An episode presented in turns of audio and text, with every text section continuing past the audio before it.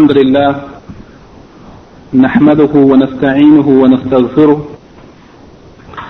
ونعوذ بالله من شرور أنفسنا ومن سيئات أعمالنا. من يهده الله فلا مضل له ومن يضلل فلا هادي له. وأشهد أن لا إله إلا الله وحده لا شريك له وأشهد أن محمدا عبده ورسوله.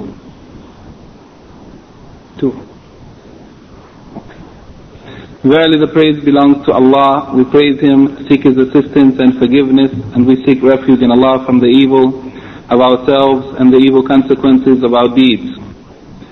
Whoever Allah guides, there is no one that can lead him astray, and whoever Allah leads astray, there is no one that can guide him. I bear witness that nothing deserves to be worshipped except Allah alone and that He has no partners and I bear witness that Muhammad sallallahu alayhi wasallam is His slave servant and His messenger. We would like to begin this evening uh, with a short review of the points which we covered last week from the explanation or the sharh of Al-Aqidah Al-Tahawiyya by Al-Imam Abu Ja'far Al-Tahawi rahimahullah. Uh, point number 72, Al-Imam Al-Tahawi rahimahullah says, وَلَا نَرَى الْخُرُوجِ عَلَى إِمَّتِنَا وَوُلَاتِ, وَوُلَاتِ أُمُورِنَا وَإِنْ جَارُوا We do not approve of rebellion against our imams or our leaders and those in charge of our affairs, even if they are unjust. Imam Tahawi says, وَإِن جَارُوا Even if they are unjust, unjust or oppressive. وَلَا نَدْعُو عَلَيْهِمْ And we don't supplicate against them. وَلَا نَنْزِعُ يَدًا مِنْ طَاعَتِهِمْ And we do not hold back our hand of obedience to them. وَنَرَى طَاعَتَهُمْ مِنْ طَاعَةِ اللَّهِ عَزَّ وَجَلَّ فَرِيضًا And we hold the opinion that obedience to the leaders or the rulers of the Muslims is obedience to Allah, the Mighty and the Majestic, an obligation upon us. With the condition, as Imam Tahawi says, ما لم يأمروا بمعصية يعني it is obligatory on us to obey them and obedience to them is obedience to Allah ما لم يأمرونا as long as they don't command us بمعصية with disobedience to Allah subhanahu wa ta'ala or sinful behavior or sinful act وندعو لهم بالصلاح والمعافاة and we supplicate for them on their behalf for right guidance and correction as well as their well-being so here it's very clear that the position of the Ahl Sunnah wal Jama'ah is that it is not permissible to rebel against the rulers, even if they are sinful, oppressive, wrongdoing, unjust, or otherwise. And we do not supplicate against them, but in fact we supplicate for them, and obedience to them is based on the condition or in light of the condition uh, that we obey them as long as they don't order us with disobedience to Allah subhanahu wa ta'ala.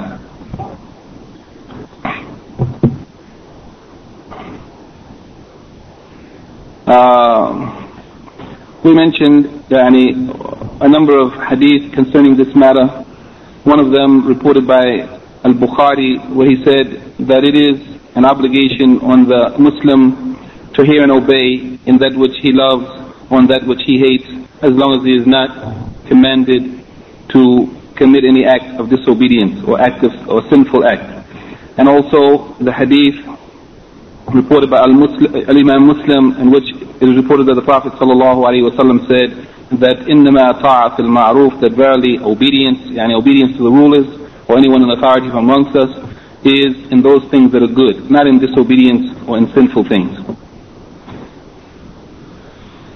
The second point, point number 73, Imam al-Tahawi rahimahullah says, وَنَتَّبِعُ السُنَّةِ وَالْجَمَاعَةِ that we follow the sunnah and the jama'ah, the sunnah of the Prophet sallallahu alaihi wasallam and the jama'ah meaning the companions of the Prophet sallallahu alaihi wasallam and those who came after them following their way. وَنَجْتَنِبُ الشُّذُوذ وَالْخِلَافِ وَالْفُرْقَةِ and we avoid and stay away from الشذوذ يعني deviation from the jama'ah and the well-established way يعني following some strange opinion or doing strange actions or separating ourselves as individuals from the group and the main body of the Muslims and the correct way that has been established as the right way.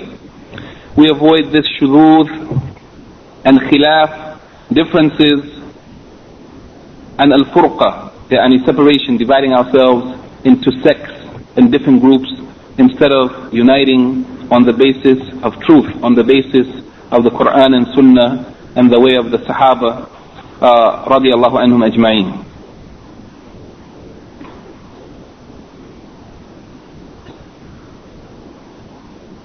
And here, uh, of the things that were mentioned, uh, was the hadith in which the Prophet sallallahu alaihi wasallam advised Hudayfa ibn al-Yaman radiyallahu anhuma, may Allah be pleased with him and his father, that if he reached the time where the people, يعني, uh, where bid'ah became يعني accepted as sunnah and sunnah was rejected as bid'ah uh, and the people deviated from the right way in that case it was permissible يعني if there was no imam and no jama'ah and the people had fallen into all types of corruption uh, in that case he said that you may separate yourself from all of those astray or lost groups even if the person in separating from the rest of the society uh, had to eat from the root of trees until they died. Yani the meaning of this is that uh, we should follow the Imam and stick to the Jama'ah, except in the case where there's no Imam and there's no Jama'ah of the Muslims and the people, the groups have all deviated and, and, and fallen into corruption, then we may separate from the people in that case only. Uh, point number 74, Al-Imam Tahawi says, وَنُحِبُّ أَهْلَ الْعَدْلِ وَالْأَمَانَةِ That we love the people of adl, justice, and amana, trustworthiness. وَنَبْغَضُ أَهْلَ الْجَوْرِ وَالْخِيَانَةِ And we hate uh, the people of injustice and oppression and the people of treachery and betrayal. Uh, this is based. This is this statement is based on the principle, principle of loving for the sake of Allah and hating for the sake of Allah, and this is the foundation in Islam that Muslims should love for the sake of Allah. Yani love those whom Allah loves and love the people who do that which Allah loves and hate those whom Allah hates and hate those people who do the things that Allah hates. Uh, and here we mention the hadith of the Prophet sallallahu alaihi wasallam that's reported by Imam Ahmed in his Musnad and At-Tabarani, and that hadith is Sahih as classified by Shaykh Al-Albani, in which it is reported that he sallallahu alaihi wasallam said that uh, the most strongest strength or foundation of Islam is love for the sake of Allah and hating for the sake of Allah subhanahu wa ta'ala. And from these questions, and from this, uh, uh, these uh, principles or these points, there were a number of questions uh, that we took or that we mentioned at the end of the lecture last week. We should look at those questions and try to answer them because as we mentioned before, these questions will be the basis of the uh, examination, or the examination will be based on this. Okay, uh, tonight we will start with the next point, point number 75, uh, in which Imam al-Tahawi says, uh,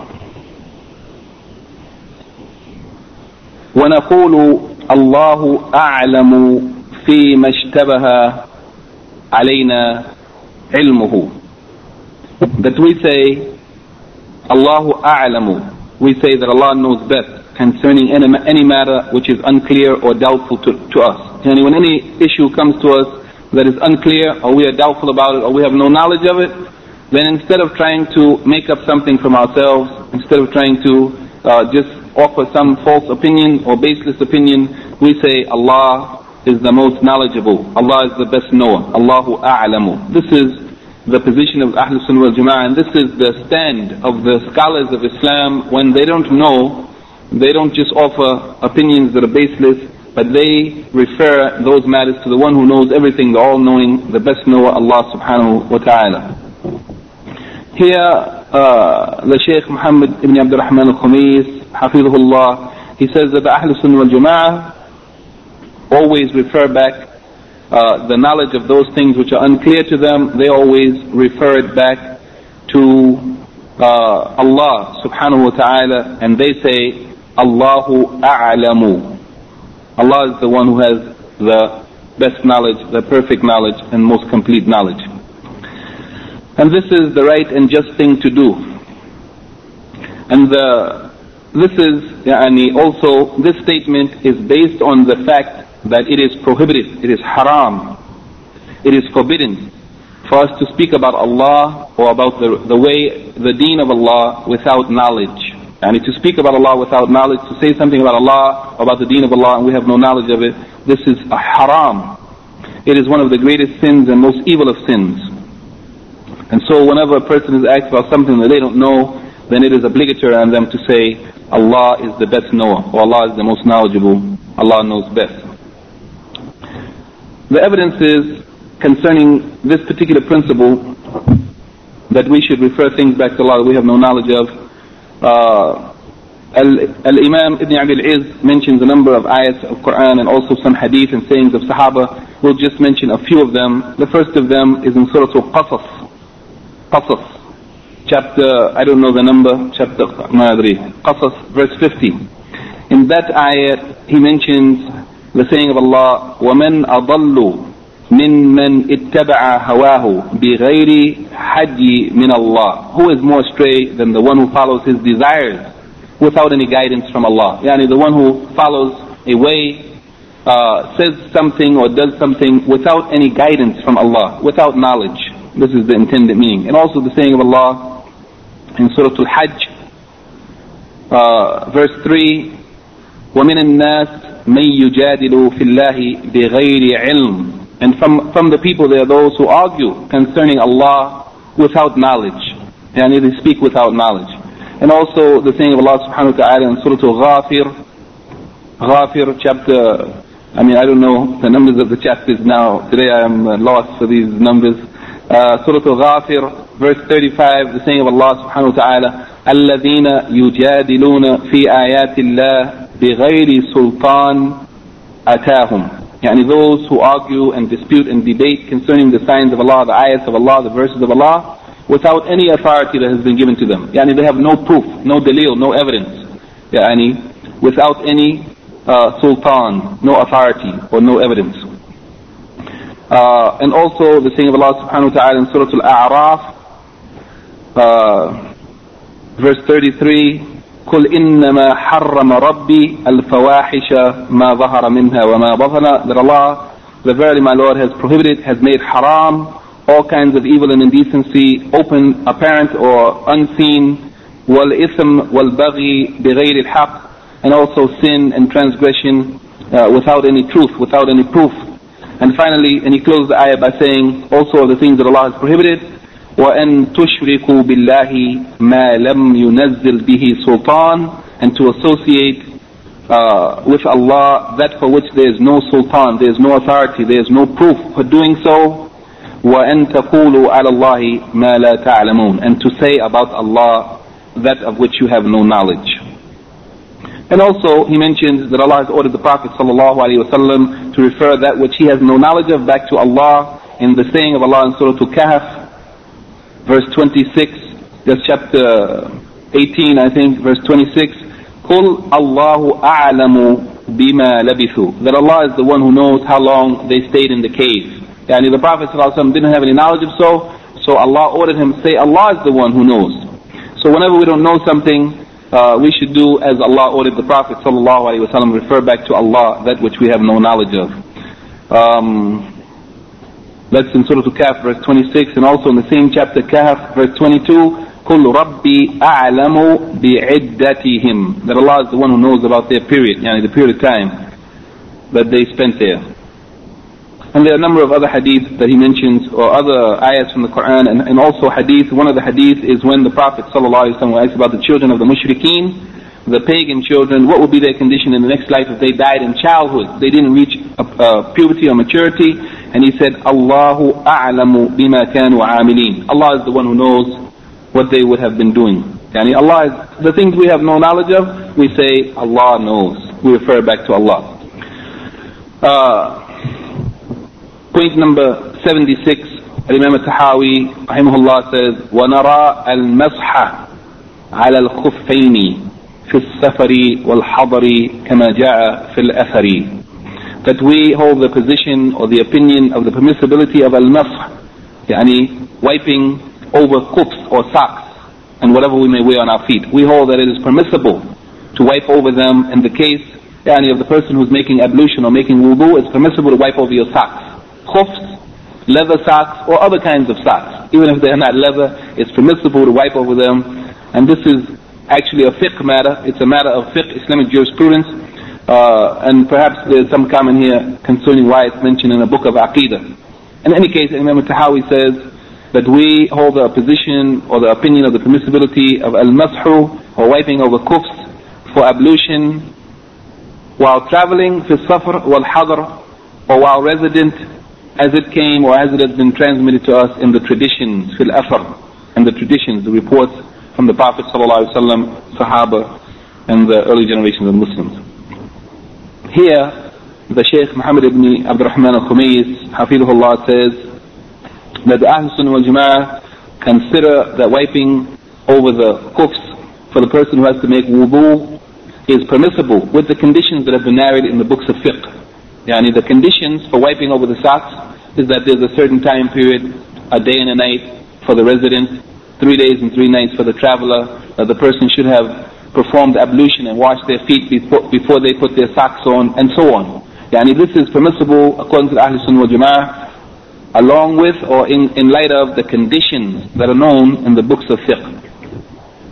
Uh, and also, it is permissible to make al-mashu or wiping over the jawrabain and na'alain, wiping over ordinary socks, not leather socks, khufs, but even ordinary socks, and even wiping over one's sandals.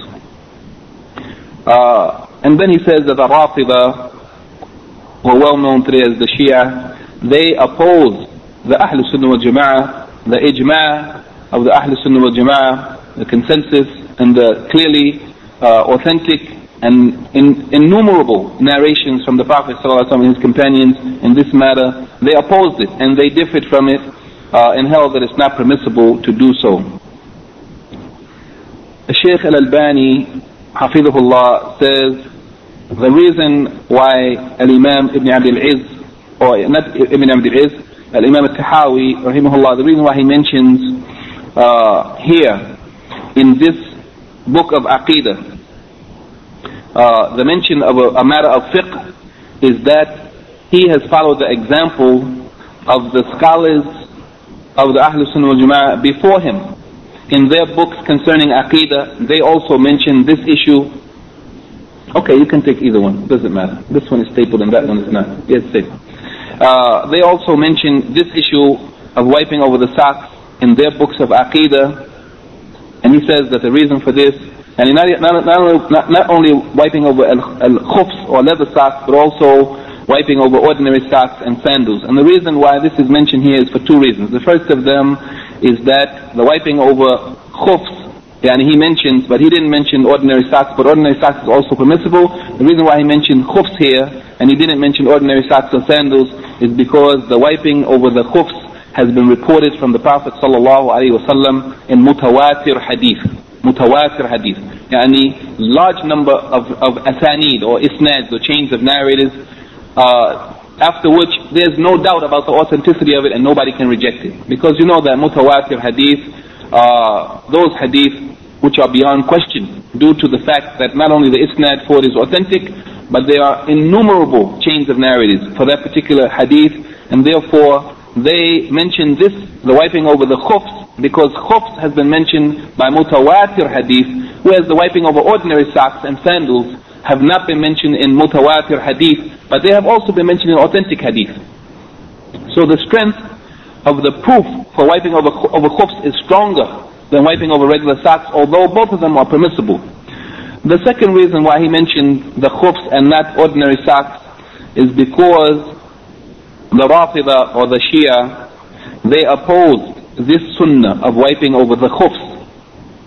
Even and, and, and, and the proofs against them, uh, the proofs against them are stronger concerning the wiping over of khufs than the wiping over ordinary socks, because the wiping over of khufs has been narrated by mutawatir hadith, so there's no doubt about that, and yet they still opposed it. The Rafida still opposed this sunnah and they rejected it. Uh, then the Shaykh Al-Albani says that the fact that Al-Imam Al-Tahawi mentions the khufs and he doesn't mention wiping over ordinary socks or sandals, this doesn't negate the fact that it is also permissible to wipe over ordinary socks. Uh, and this, he says, has been proven and the proofs of it have been mentioned in detail in a book entitled Al-Mash ala al-Jawrabain, yani wiping over the socks, wiping over one's socks, which was written or authored by a Sheikh Al-Qasimi. And the Sheikh says, Al-Albani says, and I have also added to his book, uh, in, in his checking of that book, he also added to it uh, an appendix in which he also mentioned so many of the rules related to wiping over socks, yani extra rules and regulations or ahkam that are related to wiping over socks. The next point, point number 77, Al-Imam al-Tahawi says, وَالْحَجُّ وَالْجِهَادُ مَاضِيَانِ مَعَ أُولِي الْأَمْرِ مِنَ الْمُسْلِمِينَ that Al-Hajj or pilgrimage to Mecca and Al-Jihad, fighting in the way of Allah, will remain as standing obligations. They will remain as standing obligations until the hour of judgment under the Muslim authorities, under the ulil amr min al-muslimin, under those who are an authority from amongst the Muslims. Not if they are people in authority over the Muslims who are not Muslims, but this has to be under the authority of the Muslims themselves who are in authority over the affairs of the Muslims. He says, Al-Hajj wal-Jihad madiyani ma ulil amr min al-muslimin. Yani it is these are standing obligations uh, along with those who are in charge of affairs from amongst the Muslims. Barrihim wa fajirihim. Whether they are righteous or unrighteous. Whether the Muslim ruler is righteous or unrighteous, it is obligatory to uh, follow his authority in the Hajj and in the Jihad. Ila yawm, ila qiyam as until the hour of judgment. Yani until the last day. This is a standing obligation, the Hajj and Jihad under the authority of the Muslim rulers. لا يبطلهما شيء ولا ينقضه ولا ينقضهما يعني he says that these two things the Hajj and the Jihad under the Muslim rulers will never be nothing can abolish it nor nullify it or negate it or suspend it these will be obligations upon the Muslims the performance of pilgrimage and the performance of jihad under the authority of the Muslim rulers until Yawm al-Qiyamah it will never be suspended it will never be abolished it will never be nullified. Here, the Shaykh Muhammad ibn Abdul Rahman al-Khumayz, Hafidhullah, says that the Ahl Sunnah wal Jama'ah hold the opinion that Hajj and Umrah, Hajj and Jihad will remain, uh, will continue as standing obligations under the authority of the Muslim rulers, whether they are righteous or unrighteous, and they will not be abolished or nullified or suspended, yani the obligation for performing them will never be lifted. And that is until the hour of judgment, Yawm Qiyamah. And this is a ruling whether the imams, the leaders or the rulers are of the just or unjust. Yani whether they are righteous or unrighteous. For the unrighteous or the unjust or oppressive ruler, his strength will be for the Muslims it will be in their favor. If he has any power or strength, it will be for the Muslims. And his oppression or wrongdoing will be against his own self only. And whatever he does of wrong, it's against him. Uh, it's not against the Muslims, they are not responsible for his action. But whatever he does of good and the power and strength that he has or the authority that he has, inshallah will be in the benefit of the Muslims. And this yani, is as long as they remain in Islam. If they go out of Islam, that's another matter. And as long as they remain in Islam, even if they're oppressive or wrongdoing, then they still have authority and they should be followed in the Hajj and in Al-Jihad. Al-Imam Ibn Abi al-Iz, in his comprehensive explanation of Al-Aqidah al-Tahawiyah, he says that the saying of Al-Imam al-Tahawi, that this Hajj and, and, and uh, Jihad should be along with those who are authority from amongst the Muslims, whether they're righteous or unrighteous. He said this is because the Hajj and the Jihad are two obligatory actions that are connected to traveling And both of them require traveling, al-jihad and al-hajj. So it is a necessity that when, when the people, when the Muslims travel to perform the jihad or to perform the hajj, that they should have someone to look over their affairs, to direct them and to supervise their affairs. There has to be someone in charge and to, and to yani, consider the, the strength of the enemy and to prepare them to deal with the enemy. So this uh, supervision uh, that's in the hand of the ruler, it takes place and is effective and is beneficial for the group of Muslims who are traveling for Hajj or Jihad, having somebody in charge of them and being under the authority of one leader, it is effective whether that leader is righteous or unrighteous. Still, it, it brings about order and it eliminates chaos and confusion and this is the intended purpose of having a ruler or someone in authority over the Muslims, even if that ruler is not the best of us. Shaykh Al-Albani, Hafidhullah, he says we should also know, and this is a side point, but it's related to the issue. He said we should know that al-jihad is divided into two divisions. The first of them is fard ayn, yani that which is obligatory on every Muslim, fard ayn. And, and this jihad is the jihad against an enemy who has attacked one of the Muslim lands, who transgressed against the Muslims, went into a Muslim land and attacked the Muslims, like the Jews today who have taken over Palestine so that the Muslims in this case, in this case of the first type of jihad, fard ayn, uh, the Muslims, all of them are sinful. All of them are held responsible until that enemy is removed from the Muslim land, wherever that land may be, wherever it may be. This is the first type of jihad, the jihad fard ayn, when an enemy of Islam enters a Muslim land uh, and attacks the Muslims. The second type of jihad is fard kifaya, uh, as long as some of the Muslims uh, perform this jihad, then the others are relieved of responsibility. And this type of jihad is the jihad for carrying the Islamic da'wah to the rest of the lands. Yani carrying the Islamic da'wah throughout the earth until Islam rules in the earth, until the law of Allah is supreme in the earth. This is also uh, uh, the purpose of jihad to establish the rule of Allah and the law of Allah on the earth. And this jihad is fard kifaya. As long as some of the Muslims do it, the others are free of blame. If the Muslims go to any land with this jihad, if the people of that land submit, then this is, yani, then they are, then they, then they would not be fought against. But if they stop or stand in the way of Islam and the law of Allah being spread in the earth, then those people should be fought until the word of Allah is superior, until the law of Allah is established. And Allah has more right that His law should be established in the earth than the man-made laws of uh, the disbelievers. This jihad, the second one, Fard Kifaya, is also a standing jihad. It is standing until Yawm Qiyamah, not to mention the first type of jihad, yani the Fard Ain jihad. Yani the Fard Ain jihad, there is no doubt about it, that when any disbelievers attack the land of the Muslims, went into any Muslim country, then that jihad is standing until Yawm Qiyamah without any doubt about it. Yani that the Muslims are obligated to fight. Unfortunately, the Sheikh says that there are some writers today amongst the Muslims who deny this jihad, who deny jihad. Uh, not only that, but they went so far as to say that one of the virtues of Islam is that uh, Islam um, doesn't allow making jihad. Yani some of them try to deny that jihad is a part of Islam. And they use that to show how great Islam is. Yani they try to show or try to say that this is one of the virtues or the beauties of Islam, that there is no jihad in Islam. And this is no more, the Shaykh says, no more than the effect of their weakness and their inability to perform the jihad.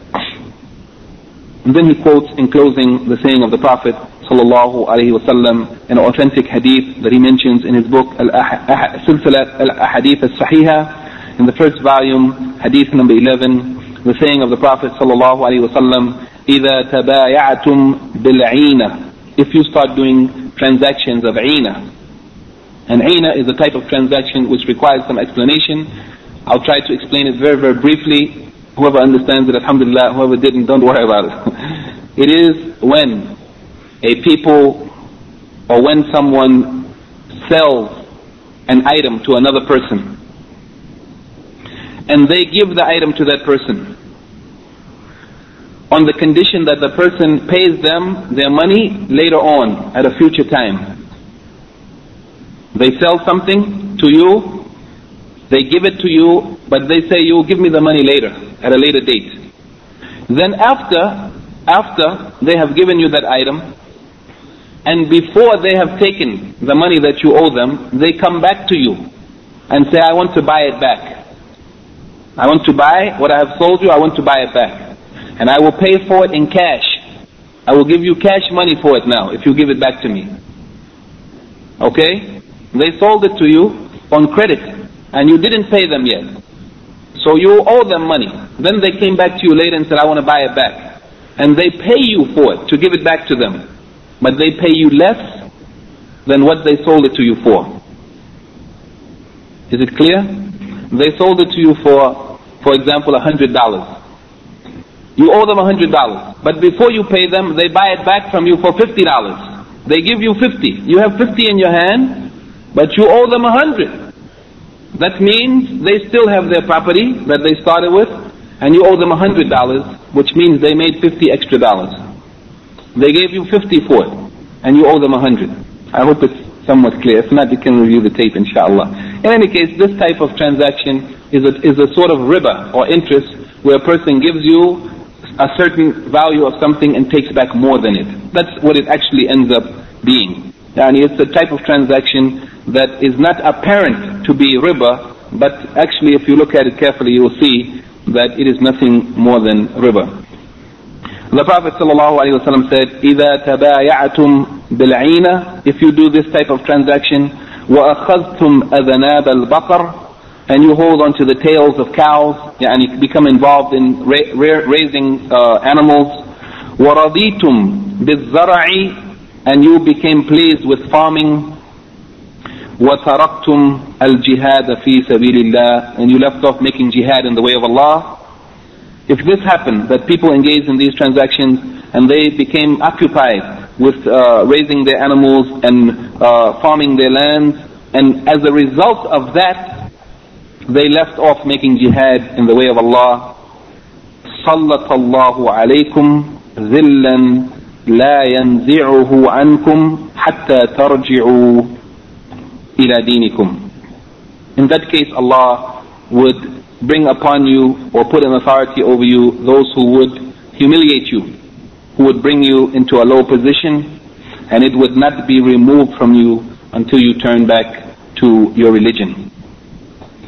This hadith is related to the people who became occupied with worldly things and for that reason they left jihad. And this is what we see in the Muslim world today. The Muslims are occupied with worldly things and they have abandoned the jihad fi sabilillah and for that reason Allah allowed the Muslims to be humiliated as we see in the world today. Uh, from these points there are a number of questions as you can see on the handout sheet. If we were asked about something uh, that we do not know, what should we say? Yani what, what, how, how, what should we do when we ask about something we don't know? The second question, what is the ruling concerning al-maf al-khaffain, yani wiping over socks? and what is its period of time during which it is allowed for a traveler or resident. The third question, why is the issue of wiping over socks mentioned in the book of Islamic Aqidah? The reason why it's mentioned in the book of Aqidah, because it is related to the Aqidah of the Rafidah, the people who rejected the Sunnah. So it is mentioned by many of the scholars of Sunnah to show that those people, yani it is almost as though it's a matter of Aqidah, that those who abandoned the Sunnah deviated from Islam. That's why it's mentioned in the book of Aqidah. Because they abandoned a sunnah that's a matter related to fiqh. But in fact, by abandoning the sunnah, it means they're abandoning Islam. For this reason, it's related to, yani, it's, it's mentioned in the books of Aqidah. Number four, what is the ruling for al-jihad, fighting in the way of Allah, and hajj to Mecca with or under the authority of the unjust imam? Yani, whatever the imam, whether he's just or unjust, it's still obligatory for us to go for hajj and jihad under the authority of a ruler, of, a, of an imam, of a leader. And what are the two types of jihad? And explain, we said that the two types of jihad is fard ayn and fard kifaya. Fard ayn is when the disbelievers attack the Muslim land, and fard kifaya is to establish uh, Islam in the earth, to carry the da'wah of Islam to the other lands. Uh, the next point, Imam al-Tahawi, on the second handout, Imam Tahawi says in point number 78, الْكَاتِبِينَ And we believe in the noble recording angels, Al Kiram al-katibin. فإن الله قد جعلكم قد جعلهم علينا حافظين or وإن الله قد جعلهم علينا حافظين according to the way it was written in some of the different manuscripts. The meaning here is that we believe in the Kiram al-Katibin, uh, the noble recording angels. Verily Allah has assigned them as al-Hafidun, guardians over us, preserving our every action and speech. Yani, Kiram al-Katibin, they are the angels who uh, Allah has placed over us to record and to preserve our deeds whether speech or actions, whatever we may do, and even some scholars said our intentions. But of course, intentions, according to the hadith of the Prophet if somebody intends to do something evil and they don't do it, then no sin is written against them for their intention. But in fact, if they abandon from doing, they get a good, they get one good deed written for them. And if they did it, there's only one uh, sin written against them. And if anyone intends to do a good deed and they didn't do it, then they get uh, credit for one good deed, even though they didn't do it for their intention. And if they did it, then they get the reward of 10 times over or 700 times or many multiples of that. So we see that even the intentions, even the intentions are recorded by the angels, whether good or bad. Inshallah, if they're good, even if we didn't do it, we get credit for a good deed, for having a good intention. And that's as long as the, the, the reason why the person didn't do it is, is because they were prevented by the police watching or something. but if they didn't do it because they thought about it and they feared Allah and they left it off willingly. The Shaykh Muhammad ibn Abdul Rahman al-Khumays, Hafizahullah, says here that the Ahl Sunnah wal Jama'ah believe that the noble recording angels, uh, they are they have been placed by Allah as guardians over us to uh, write down and record our sayings and our actions. And he says here, uh, and they do not separate from us except if we go to the place of relieving oneself, the bathroom or the toilet, or when uh, one has intimate marital relations with one's spouse.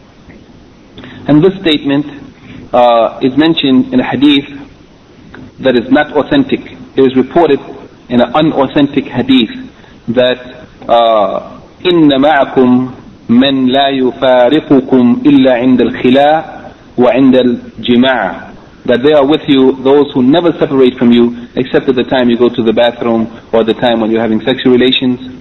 فَاسْتَحْيُوهُمْ وَأَكْرِمُوهُمْ So be shy of them and honor them.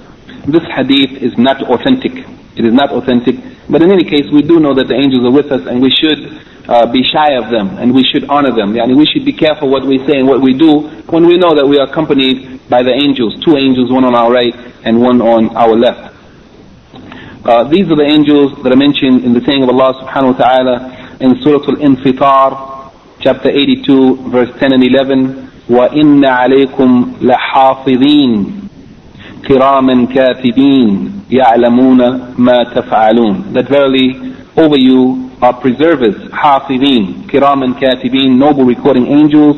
They know whatever you do. They have knowledge of whatever you do. They are watching and recording everything that we say or what we do. And it, they also mention, uh, and from amongst them uh, are Raqib and Atid, mentioned in the saying of Allah subhanahu wa ta'ala in Surah Al-Qaf, chapter 50, verse 18, ما يلفظ من قول إلا لديه رقيب عتيد that no one uh, would say a word except that with him is raqibun atidun, a watcher by him ready to record it. Some of the scholars said that raqib means hafiz, a preserver, and some of them said that it means uh, the one who overlooks raqib, yani yuraqib, watches over something or watches over uh, our deeds and our actions, and atid means hadir, or yani means the one who is ready yani present and ready to record. So that these two words, Raqibun, Atid, it means the angels who are present, ready to record and to preserve our deeds, our actions, and our speech.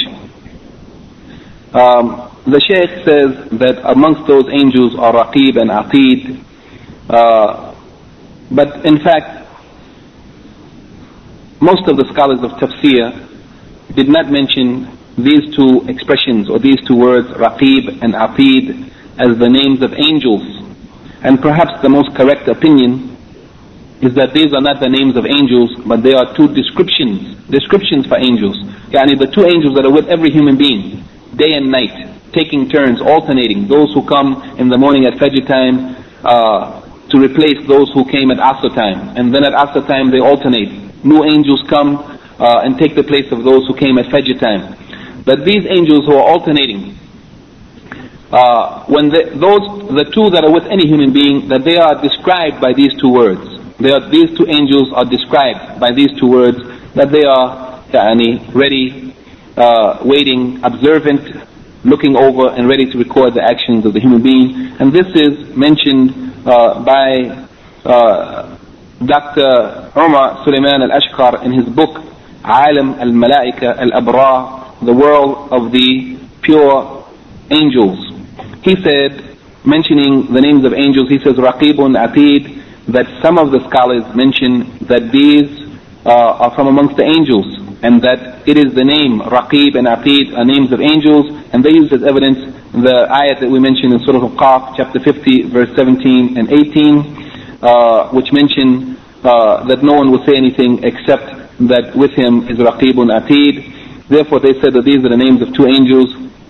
Uh, he says, that this opinion is not correct, that in fact Ar-Raqib and Atid, these are two descriptions of the angels which record the actions of the human being, and the meaning of Raqib and Atid, it means two angels who are present, who are witnessing uh, the actions of the human being, and they are never absent from that human being.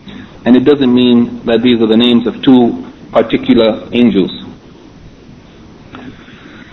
Uh, also, just quickly, there are a number of hadith related to this that perhaps we can mention some of them. From amongst them is the hadith that Ibn Kathir, Al-Hafiz Ibn Kathir, rahimahullah, mentions in his tafsir. Uh, the hadith of the Prophet sallallahu alaihi wasallam, and it is authentic. He said, إن الرجل ليتكلم بالكلمة من رضوان الله تعالى ما يظن أن يبلغ أو تبلغ ma balagat. Yani that verily there would be a man who would say a word that would be pleasing to Allah subhanahu wa ta'ala. And he wouldn't think that that word would reach what it reached. And he wouldn't think that it was of the magnitude that it was. But it was a word that was pleasing to Allah. يكتب أو يكتب الله عز وجل له بها رضوانه إلى يوم إلى يوم يلقاه. Then as a result of that word, Allah would write for him his pleasure. Allah would be pleased with him. And Allah would write for him that he is pleased with him until the day that Allah meets him, until the day of resurrection or the day of judgment. Just from a word that a person said that he didn't think much of, but it was a word that was pleasing to Allah subhanahu wa ta'ala. And this is a proof of the importance of being careful of everything that we say or do, because the angels are recording them. And if it's a word that's pleasing to Allah, it will be greatly rewarded. And if it's a word that's displeasing to Allah, it will be as the Prophet ﷺ said in the second part of this hadith وَإِنَّ الرَّجُلُ لَيَتَكَلَّمْ بِالْكَلِمَةِ مِنْ سَخَطِ اللَّهِ تَعَالَى مَا يَظُنُّ أو ما يظن أن تبلغ uh, ما بلغت that a person would say a word that would be of, would be displeasing to Allah and he wouldn't think that it was of that much significance يكتب الله تعالى عليه بها سخطه إلى يوم يلقاه then as a result of that Allah would write against him due to that word, Allah will write against him his displeasure and his anger until the day that he meets him. And also, uh, the hadith of the Prophet ﷺ that's reported by Imam Muslim and Imam Ahmed on the authority of Abdullah ibn Mas'ud, ما منكم من أحد إلا وقد وكل به قرينه من الجن وقرينه من الملائكة يعني that there is no one of you except that there, there has been assigned to him a qarina from amongst the jinn or a companion from amongst the jinn and a companion from amongst the angels. Every person has these two assigned to him, a companion from amongst the jinn and a companion from amongst the angels. قالوا وإياك يا رسول الله They said, even you, O Messenger of Allah. And he said, وإياي Even me. ولكن لكن الله أعانني عليه فأسلم. But Allah has assisted me against my uh, the jinn that has been assigned to me فأسلم and he has submitted the jinn that was assigned to the Prophet ﷺ, Allah assisted him against him and he submitted فلا يأمرني إلا بخير and he doesn't order me to do anything except the good but the jinn that's assigned to us he will try to get us to do evil and he is always whispering to us and commanding us with evil and we should be aware of this that we are accompanied uh, not only by the angels but also by the jinn and they try to get us to do that which is evil and displeasing to Allah subhanahu wa ta'ala the next point Al-Imam Al-Tahawi mentions point number 79 also related to the angels وَنُؤْمِنُ بِمَلَكِ الْمَوْتِ الْمُوَكَّلْ بِقَبْضِ أَرْوَاحِ الْعَالَمِينَ and we believe in Malak al-Maut, the angel of death, who is commissioned or assigned with the task of taking the souls, the arwah, the ruh, taking the souls of every human being and jinn. Malak al-Maut, the one who is assigned to take the souls of human beings at the time of their death. The Shaykh Muhammad ibn Abdul Rahman al-Khumayis, Hafidhullah, says that we believe that the, that the angel of death has been assigned by Allah subhanahu wa ta'ala to take the souls of all creatures من الثقلين يعني from the angels I mean from the humans and from the jinn as mentioned in the saying of Allah subhanahu wa ta'ala in Surah Al-Sajdah chapter 32 verse 11 قل يتوفاكم ملك الموت الذي وكل بكم ثم إلى ربكم ترجعون Allah says say the angel of death uh, is the one who takes your life يعني يتوفاكم ملك الموت the one who takes your soul is ملك الموت the angel of death the one who has been assigned to you he will take your life or take your soul ثم إلى ربكم ترجعون then after that you will return to your Lord Allah subhanahu wa ta'ala so the taking of the soul has been attributed to the angel of death in consideration of the fact that he is the one who directly actually performs the action of, of that due to the fact that it is done by the permission of Allah and by the will of Allah, then the taking of the soul of the human being at the time of death has also been attributed to Allah subhanahu wa ta'ala, who is in fact the one who in reality is the one who takes the soul. Yani Allah is the only one who gives life and causes death. But the one who he sent to perform the action is the angel, Malak al-Maut. But in fact Allah, it is also attributed to him that he is the one who takes the soul and that's mentioned in Surah Al-Zumr, chapter 39, verse 42, the saying of Allah subhanahu wa ta'ala, Allah yatawaffa al-anfusa hina mawtiha. That Allah is the one who takes the souls, all of the souls of His creatures at the time of their death, at the time when death comes to them. That Allah is the one who takes the soul. So there's no contradiction between these two statements because the angel of death is the one who takes the souls of human beings by the command of Allah subhanahu wa ta'ala. By the command of Allah, not by his own yani, doing, but by Allah's permission and Allah's order. And by permission and by authority and power from Allah subhanahu wa ta'ala and according to Allah's will. And only if Allah wills it. And he is one of the greatest angels, but there has not been mentioned or there is no narration of a particular name for him either in the Quran or in the Sunnah. The angel of death is known as Malak al-Maut in the Quran and in the Sunnah and those reports which have been attributed to the Messenger of Allah sallallahu alaihi wasallam that the name of the angel of death death is Azrael this is no more than reports from the Ahl Kitab, the people of the book, the Christians and Jews. This is not an authentic, there's no authentic report from the Prophet sallallahu wasallam even though it is widely mentioned and widespread amongst the Muslims, and it is written in books even by some of the scholars, that the name of Malak al-Maut is Azrael, but in fact it has not been authentically reported in the Sunnah and it is not mentioned in the Quran. Uh, also, after Malak al-Maut, the Imam At-Tahawi rahimahullah goes to the subject of the grave and the punishment in the grave. In point number 80, he says, وَبِعَذَابِ الْقَبْرِ and we also believe in the punishment in the grave. لمن كان له أهلا for that one who deserves it يعني we believe that there's punishment in the grave for the people who deserve it وسؤال منكر ونكير في قبره and also that there is questioning by the two angels Munkar and Nakir in the grave we also believe that there is questioning in the grave عن ربه ودينه ونبيه that the people, every person will be questioned by Munkar and Nakir about his Lord, about his deen, and about his Prophet. And this is based on, as Imam al-Tahawi says, على ما جاءت به الأخبار عن رسول الله صلى الله عليه وعلى آله وسلم وعن الصحابة رضوان الله عليهم. This is based on the reports or the narrations uh, that have been uh, mentioned in the hadith of the Messenger of Allah sallallahu alaihi wasallam, and also that which has been transmitted uh, as sayings of the companions, the Sahaba, the companions of the Prophet sallallahu alaihi wasallam. May Allah's pleasure be upon them all. Here, the Shaykh uh, Al Khumis, Hafidhullah says that we believe that there is real punishment in the grave, and that punishment will happen. People will be punished from amongst the disbelievers as well as the munafiqeen, the hypocrites, and even on the wicked or corrupt from amongst the Muslims whom Allah wills that they be punished in the grave.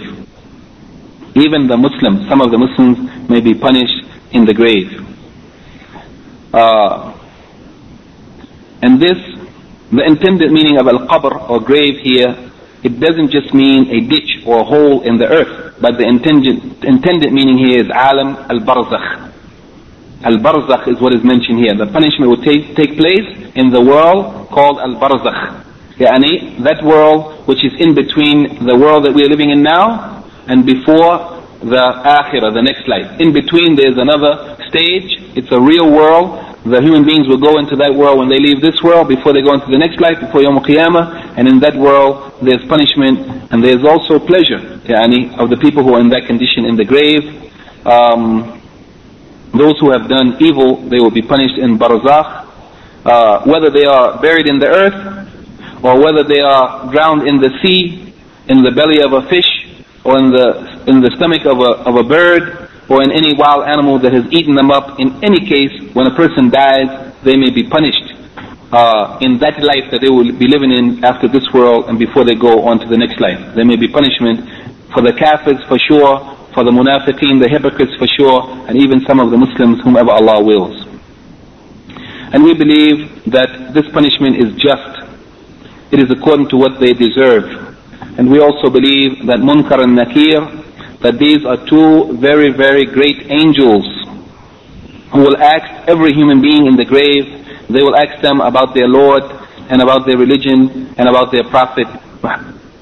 And every one of these, and all of these things that we mentioned here, the punishment in the grave, as well as the questioning by Munkar and Nakir, uh, all of this is established in authentic reports from the Messenger of Allah sallallahu alaihi wasallam by hadith which are mutawatir, mutawatir by innumerable chains of narrators, and therefore it is obligatory on us to believe in what those hadith have indicated. Yani the punishment in the grave, the questioning in the grave, all of this has been reported to us in mutawatir hadith, and therefore it is obligatory on a Muslim to accept it and not to deny such. One of the proofs of the punishment in the grave the hadith that's reported by Al-Bukhari and Muslim. The Messenger of Allah sallallahu alayhi wasallam, the most truthful, as Sadiq al-Masduq, the most truthful, the one who believes, he used to say, Allahumma inni a'udhu bika min azab al-qabr. Oh Allah, I seek refuge in you from the punishment in the grave. Would the Messenger of Allah sallallahu alayhi wasallam pray to Allah seeking refuge from something that doesn't exist, that's not a reality? In another hadith, in the adhkar of sabah and masa, it is also reported authentically in the sahih of Muslim that in one of the adhkar the Prophet sallallahu used to say, ربي أعوذ بك من الكسل وسوء الكبر ربي أعوذ بك من عذاب في النار وعذاب fil qabr.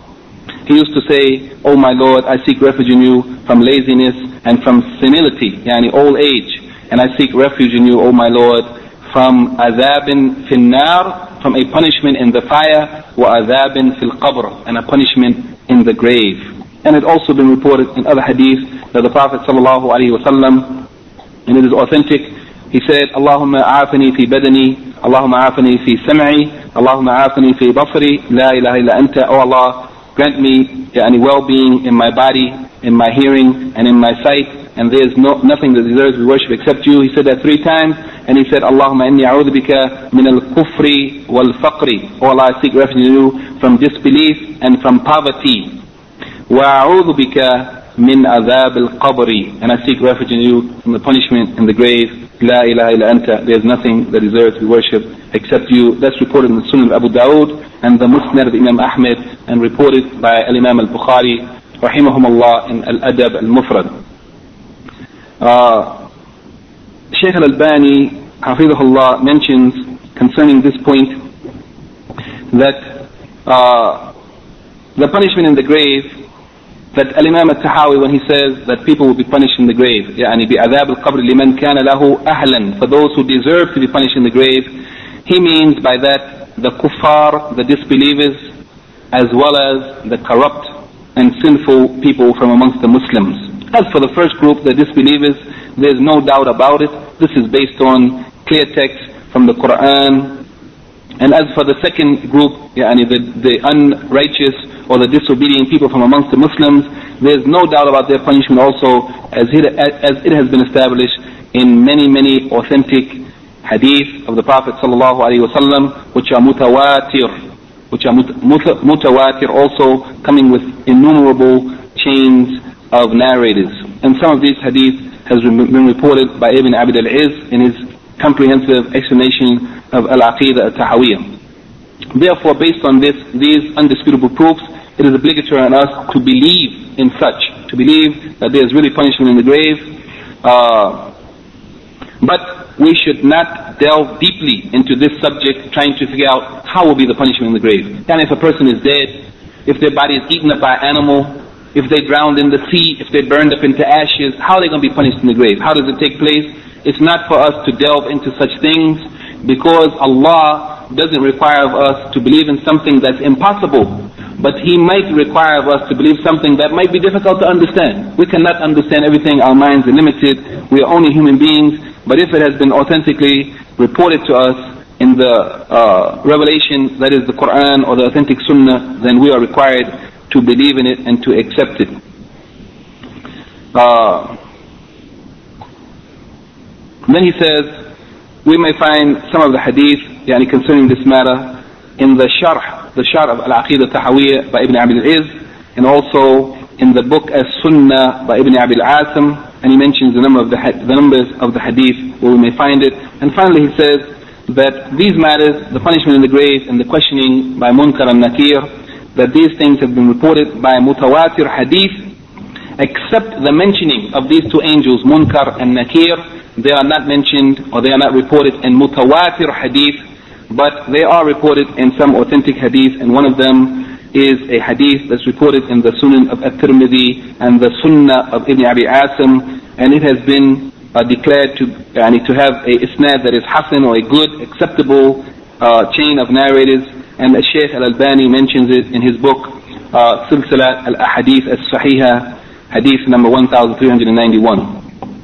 In that place he mentioned a long hadith, and the beginning of the hadith, the Prophet sallallahu alaihi wasallam says, إذا قبر الميت أو قال أحدكم يعني if a dead person is put into the grave or if any one of you is buried أتاه ملكان أسودان أزرقان يقال لأحدهما المنكر والآخر النكير يعني if any one of you is placed in the earth or if any one of you is buried then two blue and black angels will come to him. One of them is called Al-Munkar and the other one is called Al-Nakir.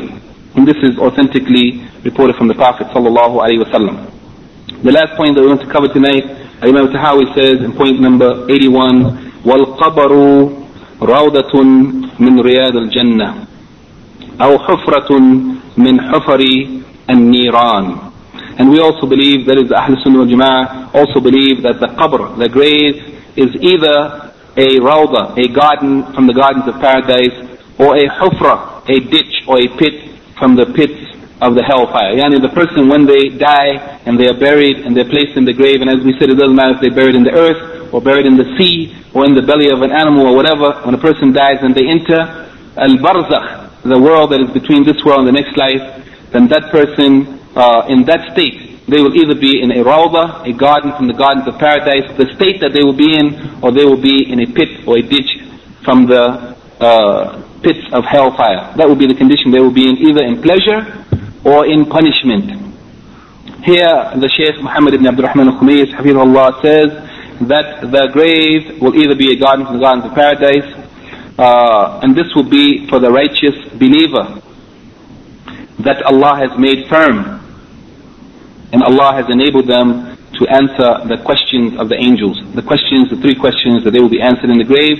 If Allah made them firm, and Allah says in the Quran, يثبت الله الذين آمنوا بالقول الثابت that that Allah will make firm uh, those who believe with a firm word and they will be able to respond at that time when they are tested when they have the angels come to them and question them with the question that they will be asked who is your Lord? What is your religion? Who is your prophet?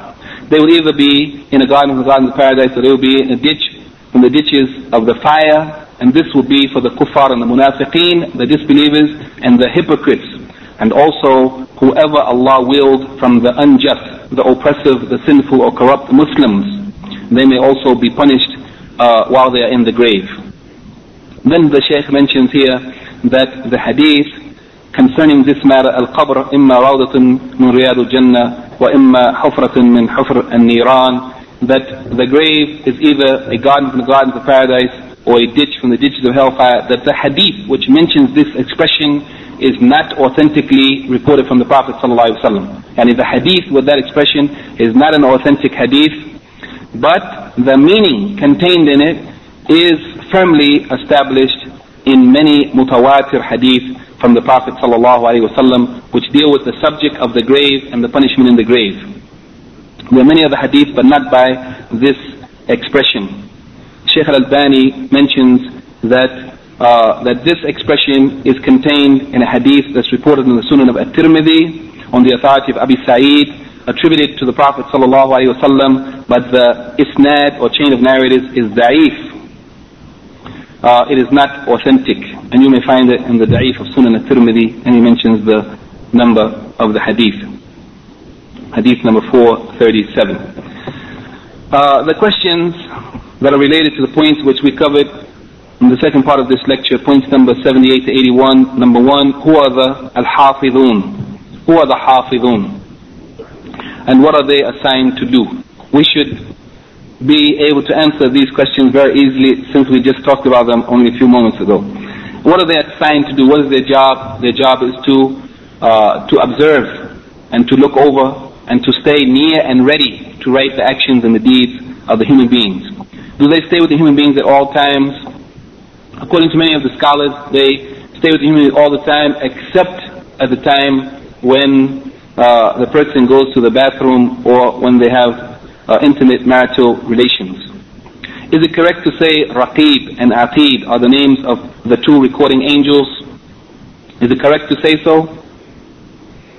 It is not correct to say so, even though that's the opinion of some of the scholars, but actually the most correct opinion is that these are descriptions there are descriptions of the two angels, the pairs of angels that are with every human being. Yani there are innumerable angels. Every human being has two angels.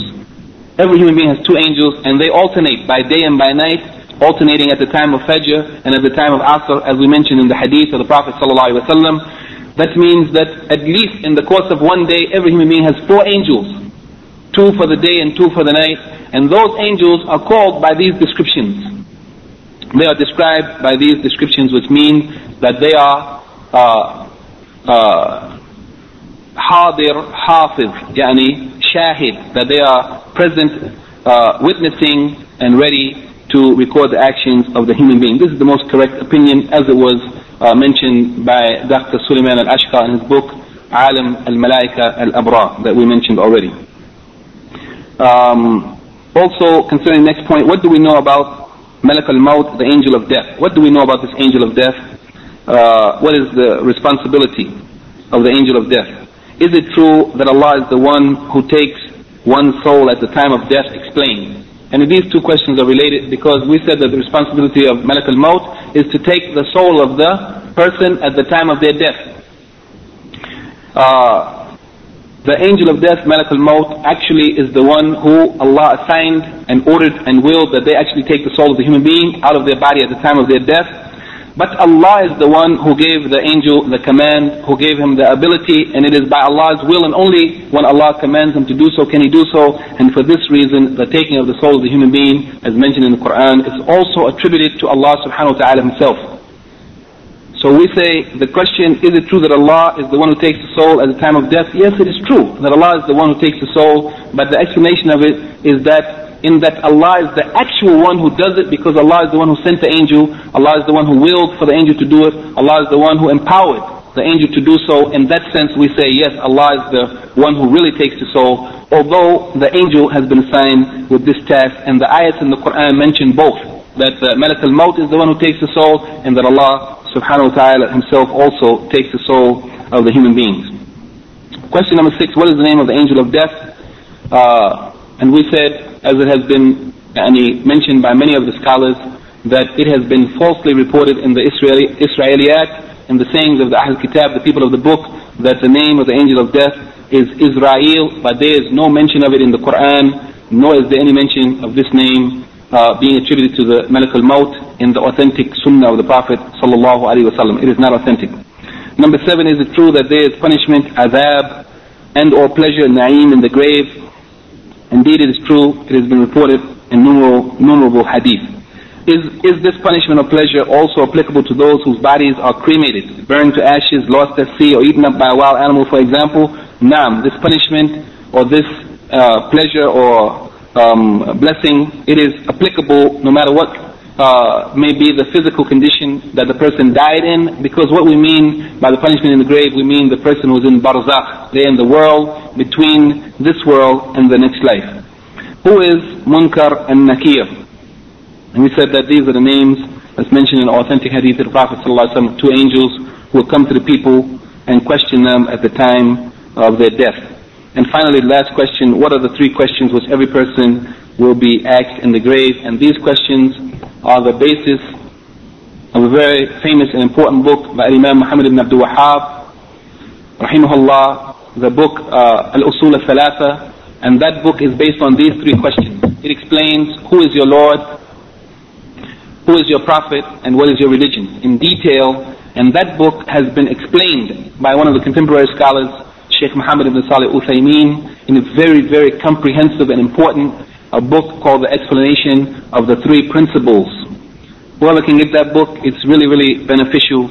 It explains these three questions that everyone, every human being will be asked at the time of their death, and only those will be able to answer who Allah makes firm at that time, and Allah will make firm those who believed in Him in this world and who worshipped Him and who obeyed Him. And we ask Allah for firmness and as-sabat.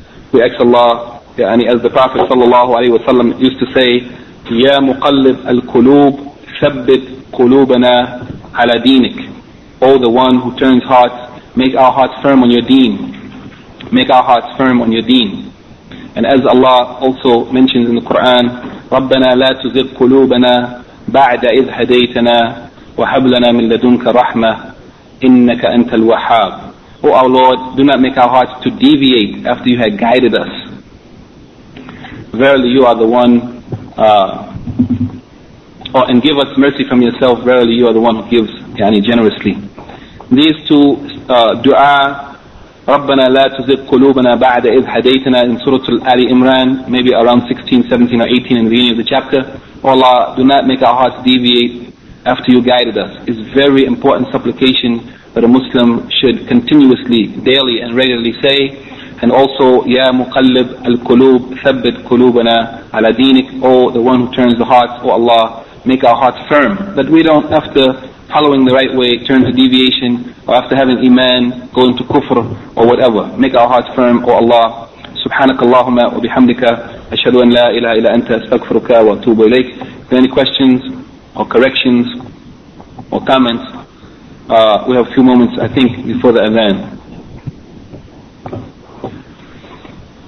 If the sisters have any questions, please send them over quickly.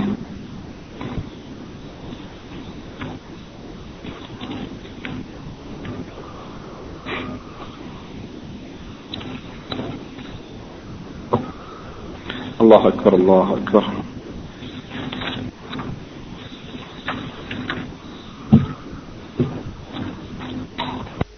والسلام على الوسيلة والخليل أشهد أن لا إله إلا الله وحده لا شريك له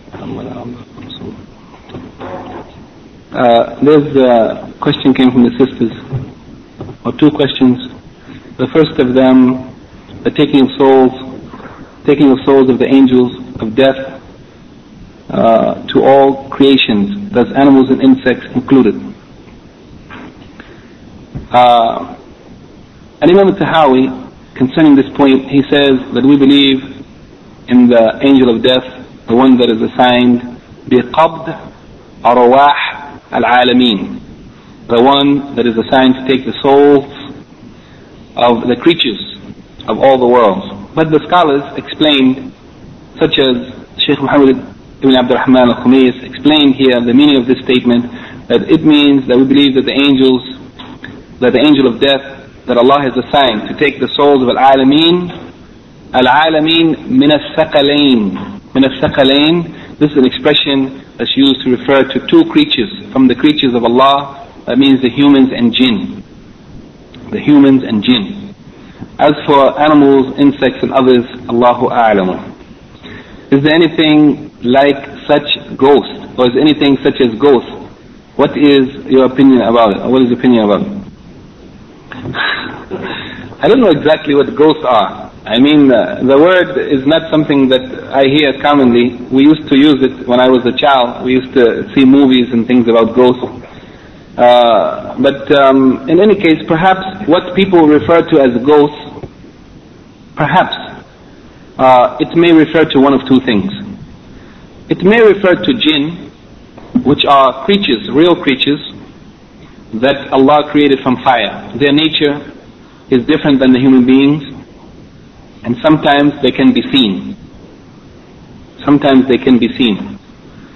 Uh, or it's more likely that what it may refer to, and Allah knows best, it may refer to the soul of a human being that has died. And it is reported authentically from the Muslims and even scholars from amongst the Muslims, as Shaykh al-Islam ibn Taymiyyah mentions, uh, that there were many incidents and occasions that the soul of a human being that was buried in the grave, that uh, that some person saw that person come out of the grave, walk, uh, talk, and this means that perhaps it is possible that the soul of a human being would still exist after the person's body, after the body is buried in the earth. Uh, it's possible that uh, someone may see uh, or experience the uh, appearance of the soul of a human being that has passed.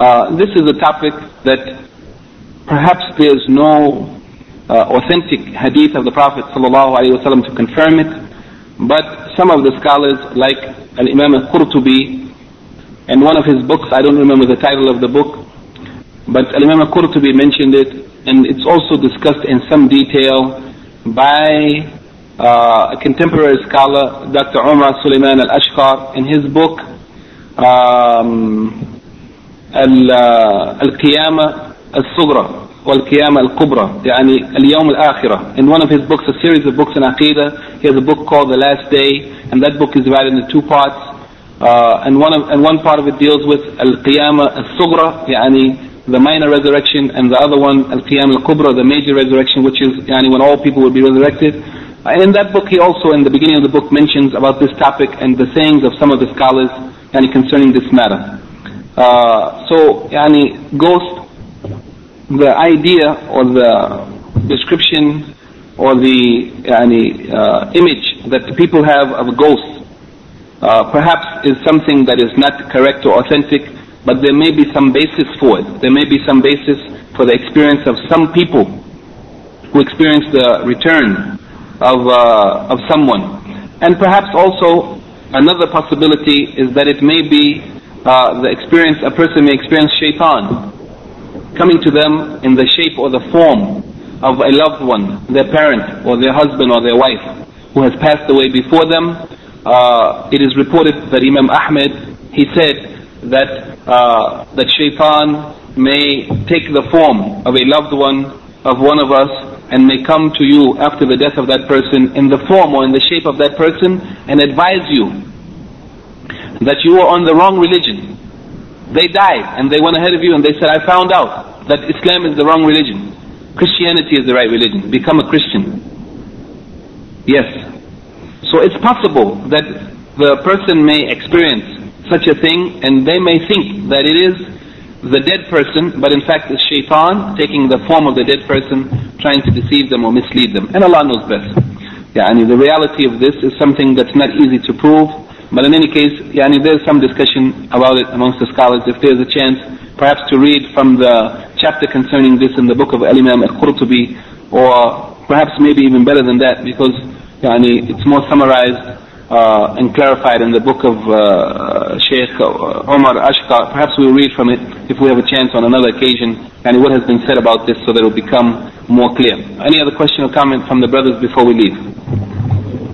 Now.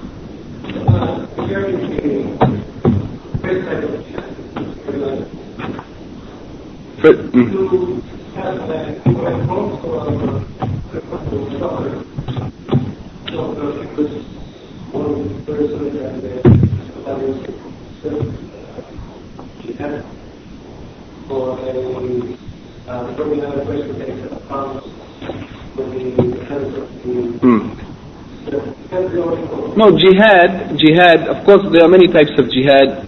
You know, jihad by uh, using your wealth, jihad by using your, your, your, yourself, your body, fighting in jihad physically, jihad by your efforts in teaching, uh, defending Islam or whatever. But the jihad that we're talking about here is fighting on the battlefield. And that jihad has conditions, rules and regulations that the scholars have mentioned in the books of fiqh. And it means this jihad is the jihad in which the armies of the Muslims and the armies of the disbelievers meet on the battlefield. This is the jihad. As for what might be called uh, assassination attempts or other types of things, yani killing the enemies to any other kind of mean, that's not what we mean by jihad. Yani they, some of those things might be permissible and some of them are not permissible. But what we mean by jihad is when the armies of the Muslims and the armies of the Kafirs meet on the battlefield, they face one another and they fight for the establishment of Islam in the earth and the supremacy of the rule of Allah and the law of Allah on the earth. This is jihad. If it's any other means or for any other intention or purpose, then it's not jihad. And Allah knows best. طيب سبحانك اللهم وبحمدك أشهد أن لا إله إلا أنت أستغفرك وأتوب إليك Sisters, please